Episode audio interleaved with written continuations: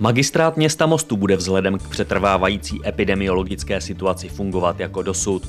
To znamená, že pro veřejnost bude otevřen v pondělí od 8 do 13 hodin a ve středu od 12 do 17 hodin. Po neschválení nouzového stavu poslaneckou sněmovnou vláda schválila na základě žádosti hejtmanů vyhlášení dalšího nouzového stavu od 15. února na dobu 14 dnů. Objednávací systémy na magistrátu fungují po celý týden a klienti budou vyřízeni kdykoliv po předem dohodnuté telefonické nebo e-mailové schůzce se zaměstnancem úřadu. Město Most požádalo občany, aby i nadále dodržovali hygienická opatření, jako například nošení roušek, dezinfekce a dodržování dvoumetrových rozestupů.